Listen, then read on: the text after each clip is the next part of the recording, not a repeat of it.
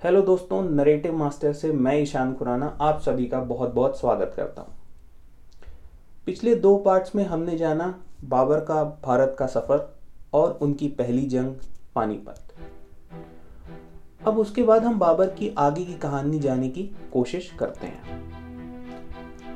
अब बाबर ये सोच रहे थे कि भारत एक उनको सुनिश्चित, एक सुरक्षित छत दे सकता है कि नहीं, क्योंकि वो वापस उज़्बेकिस्तान जा नहीं सकते थे, उनकी वहाँ बहुत सारी लड़ाइयाँ चल रही थी और काबुल में उन्होंने 1504 में वहाँ का किला जीत लिया था और वो उसको एक बाउंड्री मान रहे थे कि भाई इसके आगे मैं किसी को आने नहीं दूँगा।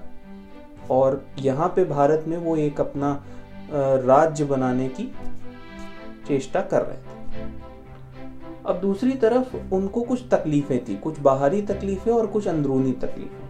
जो बाहरी तकलीफें थी, वो इस प्रकार थी कि जो पहले राणा सांगा, दौलत लोधी और महमूद लोधी थे, जिन्होंने उन्हें भारत का न्योता दिया था कि आप आइए, हमारी मदद कीजिए, इब्राहिम लोधी को हटाइए और हमें आप राज करने दीजिए। तो ये लोग अब पहले तो उनके साथ पत्राचार में ठीक ठाक उनके साथ कॉम्बिनेशन चल रहा था, मगर अब वो उन्हें एक दुश्मन के तौर पे देखने लग गए थे। और जो दूसरी तकलीफ़ थी, वो अंदरूनी थी। मतलब अंदर से भी वो थोड़े से खोखलापन उनको समझ में आ रहा था। वो ये था कि उनके जो सैनिक थे, दोस्त थे, जो उनके साथ इतनी दूर लड़ाई करते करते आए थे, वो भारत की आबो हवा में अपने आप को सेटल्ड महसूस नहीं कर रहे थे। और वो चाह रहे थे कि हम किसी तरीके से अपने सर्द मौसम में और सर्द जगहों पे वापस चले जाएँ। और यहाँ से, यहाँ के लोगों से भी उनको कोई बहुत अच्छा वेलकम नहीं मिला था। तो वेलकमिंग जो नेचर होता है तो आपको यहाँ पे रहने का इच्छा बनी रहती है। तो वो लोग वापस जाने के लिए बहुत ज़्यादा अपने आप को प्रिपेयर कर रहे थे कि हम वापस जाएँगे जी, हमसे यहाँ पे नहीं हो पा रहा है। तो ये तो एक वाक्य बाबर लिखते हैं अपनी बाबरनामा में। जब वो पानीपत का युद्ध लड़के दिल्ली वापस आ रहे थे तो उन्होंने एक खंडर का डिस्क्रिप्शन दिया है।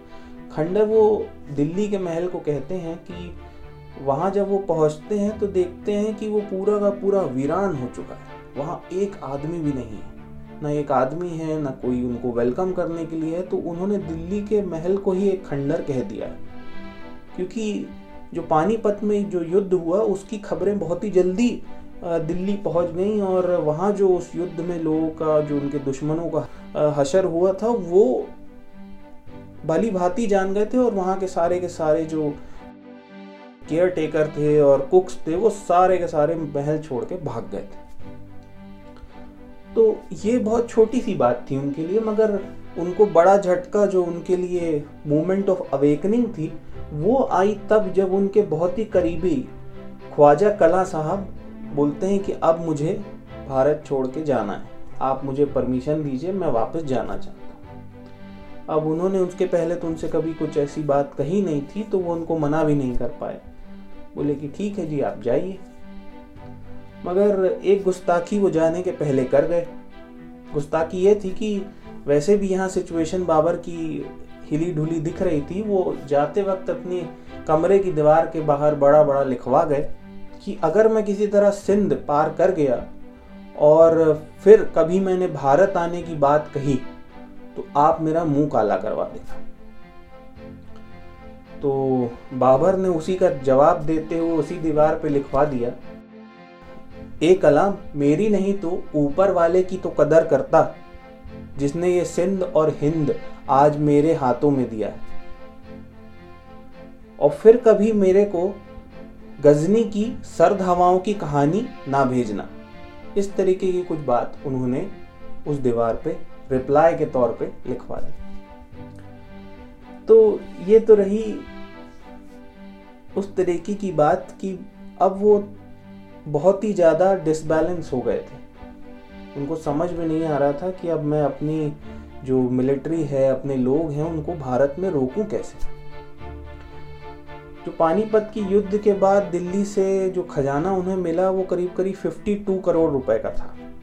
और 52 करोड़ रुपीस को उन्होंने कुछ रुपए अपने पास रखे और बाकी अपने जितने भी लोग थे, उनको देने का मन बनाया कि किसी तरीके से तो उनको मैं रोकूं?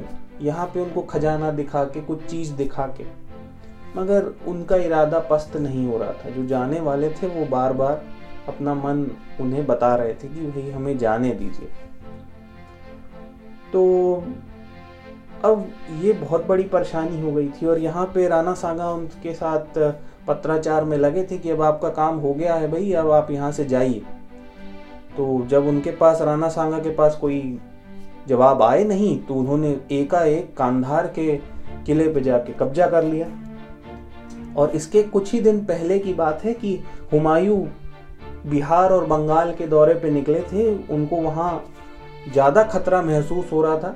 वो कहते हैं कि वहाँ पे अफगान एकजुटता दिखा रहे हैं, मुझे उनको जाके पहले सबक सिखाना होगा। तो वो वहाँ निकल चुके थे। और जैसे ही उनको कांधार की खबर मिलती है तो बाबर हुमायूं को जल्द से जल्द वापस आने को कहते हैं।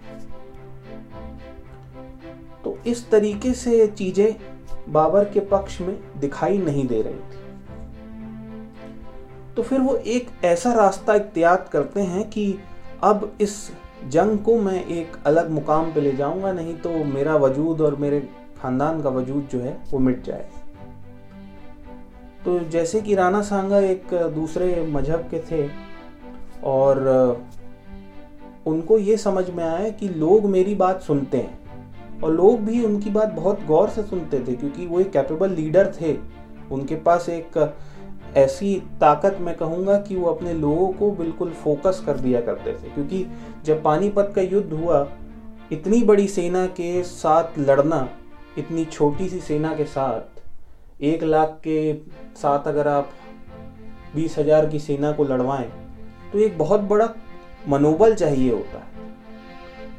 तो ऐसा ही मनोबल उन्होंने देने की कोशिश करी। उन्होंने इस युद्ध के लिए, जो आगे आने वाला युद्ध है, उन्होंने इसको एक धर्म की लेवल पे ले गए। क्योंकि एक धर्म ऐसी चीज़ होती है, जो कि इंसान को एलिवेट कर देती है। कहीं से भी आप धर्म को लेकर आएँगे तो कई बार इंसान धर्म को तवज्जो देता है। तो उन्होंने इस नॉर्मल दिखने वाली लड़ाई को एक धर्म युद्ध में कन्वर्ट कर दिया और इसका सबूत मिलता है उनके एक फरमान से, जो कि उन्होंने जारी किया था। उन्होंने ये कह के जारी किया कि मैं अब से सारे के सारी जो बर्नियाँ हैं, जितने ग्लास हैं, जितने भी शराब के पीपे हैं, मैं उनको सबको डिस्ट्रॉय कर रहा हूँ। और ये सारा कुछ मैं इसलिए कर रहा हूँ कि मैं युद्ध को जीत सकूँ। और उन्होंने मुसलमानों का जितना भी टैक्स था, वो भी माफ़ कर दिया था।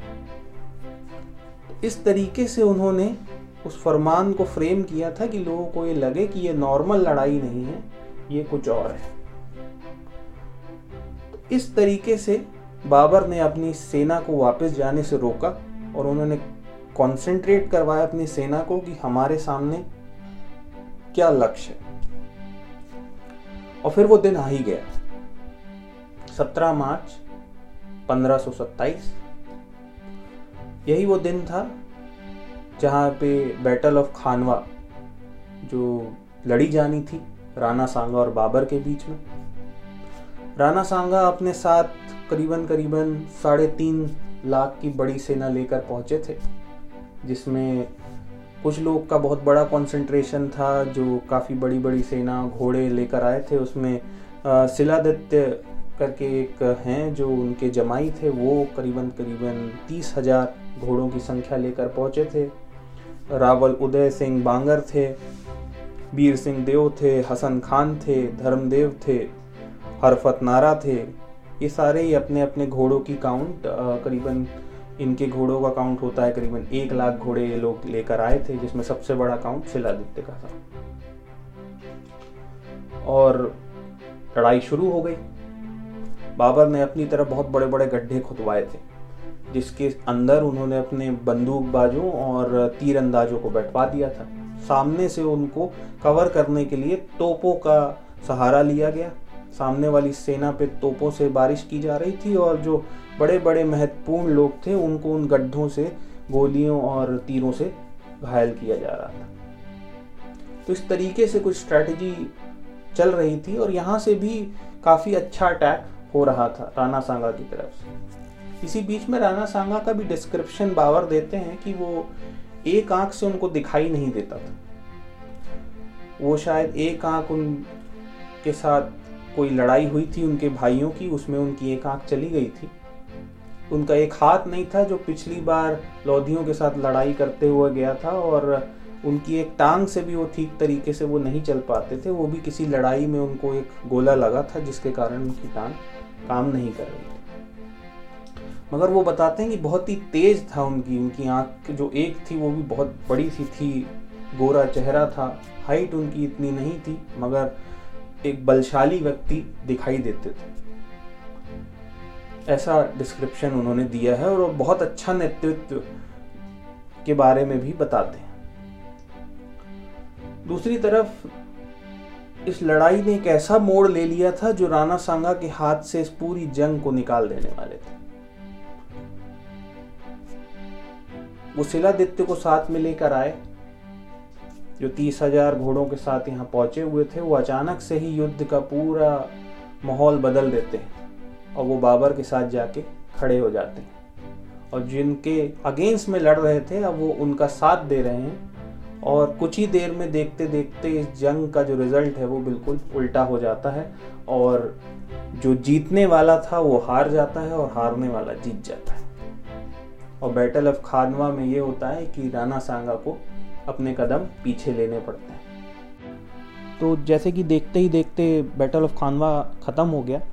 मगर इसमें एक बात मैं ज़रूर ऐड करना चाहूँगा कि बाबर नामा में बैटल्स का जो लड़ाइयाँ युद्ध हुए हैं, उनका कोई बहुत बड़ा सा डिस्क्रिप्शन नहीं दिया गया था कि वो लड़ाइयाँ कैसे ख़त्म होती हैं कितनी कैजुअलिटीज़ है। वो अलग अलग जगह से रेफरेंसेस बुक्स में दिए हुए हैं जो अर्स्किन की कोडेक्स है। उसमें भी एक रेफरेंस दिया हुआ है बाबरनामा में as such battle of Khanwa का बहुत बड़ा डिस्क्रिप्शन नहीं है मगर उसके अंदर एक फ़तहनामा करके एक बुक है जो शेख जैन ने लिखी थी। आ, उसमें से बैटल ऑफ़ खानवा को आ, लिया गया है। तो उसमें इस बैटल को एक डिफरेंट लेवल पे जो बाबर ने लड़ा और जैसे अपनी सैनिक सैनिकों को वापस जाने से रोका जो स्ट्रैटेजी उन्होंने अपनाई, उस पर्टिकुलर जो रेफरेंस है उसमें से हमें पता लगता है।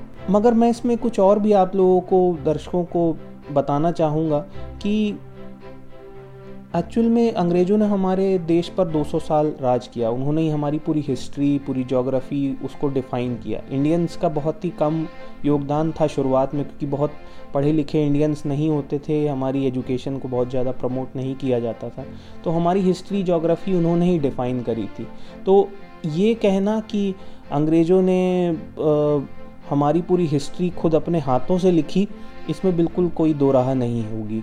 उस समय कोई इंडियन स्कॉलर्स नहीं होते थे जिन्होंने हमारी हिस्ट्री को वेरीफाई किया हो या फिर उन बुक्स पे जाके वापस काम किया हो। तो हमारे पास सारे रेफरेंसेस उन्हीं के ही दिए हुए हैं। तो हमको नहीं मालूम कि ये जो धर्म युद्ध की कहानी है या फिर हिंदू मुसलमान को जो एंटी उसमें दिखाने की जो कहानी है, वो सचमुच में डिफ़ाइन की गई थी। क्योंकि कुछ ऐसी जगहें थी जो उस बुक्स में नहीं हैं, जो आज भी हम जिनका रेफरेंस ढूंढना चाहते हैं, वो चीज़ें उन बुक्स में नहीं मिलती हैं। वो सिर्फ़ ऐसी चीज़ों पे हमारा गौर डलवाने के लिए उसमें मुझे ऐसा लगता है। ये मेरा मानना है कि उसमें ऐसा चीज़ें कुछ डाली गई हैं, जिससे वो एक दूसरे के एंटी दिखाई देते हों और यही शायद स्ट्रैटी रही उनकी इंडिया में रहने की।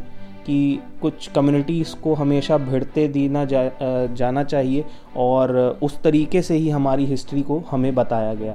तो ये एक जहर घोलने का काम मुझे लगता है उन्होंने शायद किया। हो सकता है वो सही भी उन्होंने किया हो हो सकता है गलत, मगर जितना मैंने पढ़ा और जिस तरीके से उन्होंने ये हिस्ट्री में बार बार कुछ कुछ इंस्टेंसेस पे जबरन ही कुछ चीज़ें घुसाने की कोशिश करी तो मुझे ऐसा शक सा होता है। बाकी ये मेरा मानना है। तो इसी के साथ मैं आज का ये पॉडकास्ट अब ख़त्म करता हूँ। उम्मीद करता हूँ आपको ये पसंद आ रहा होगा और माफ़ी चाहूँगा कि पॉडकास्ट थोड़े से लंबे हो जाते हैं। तो इस बार भी थोड़ा सा लंबा हो जाता तो इस पॉडकास्ट को मैंने दो हिस्सों में बांट दिया है। और जैसे कि मैंने कहा था कि हम तीन पार्ट की सीरीज़ कर रहे हैं, मगर इसको थोड़ा सा और एक्सटेंड करना होगा कि बाबर की पूरी कहानी आप लोगों के सामने रखी जा सके। और मैं नेक्स्ट टॉपिक जो है वो अशोक को कवर करना चाहता हूँ तो उसके ऊपर भी मैं मटेरियल तैयार कर रहा हूँ। जैसे ही होगा, हम लोग नेक्स्ट एपिसोड के साथ जल्दी से ही लौटेंगे। तो मेरी तरफ़ से आपका दिन शुभ हो, और सुनते रहिए नरेटिव मास्टर थैंक यू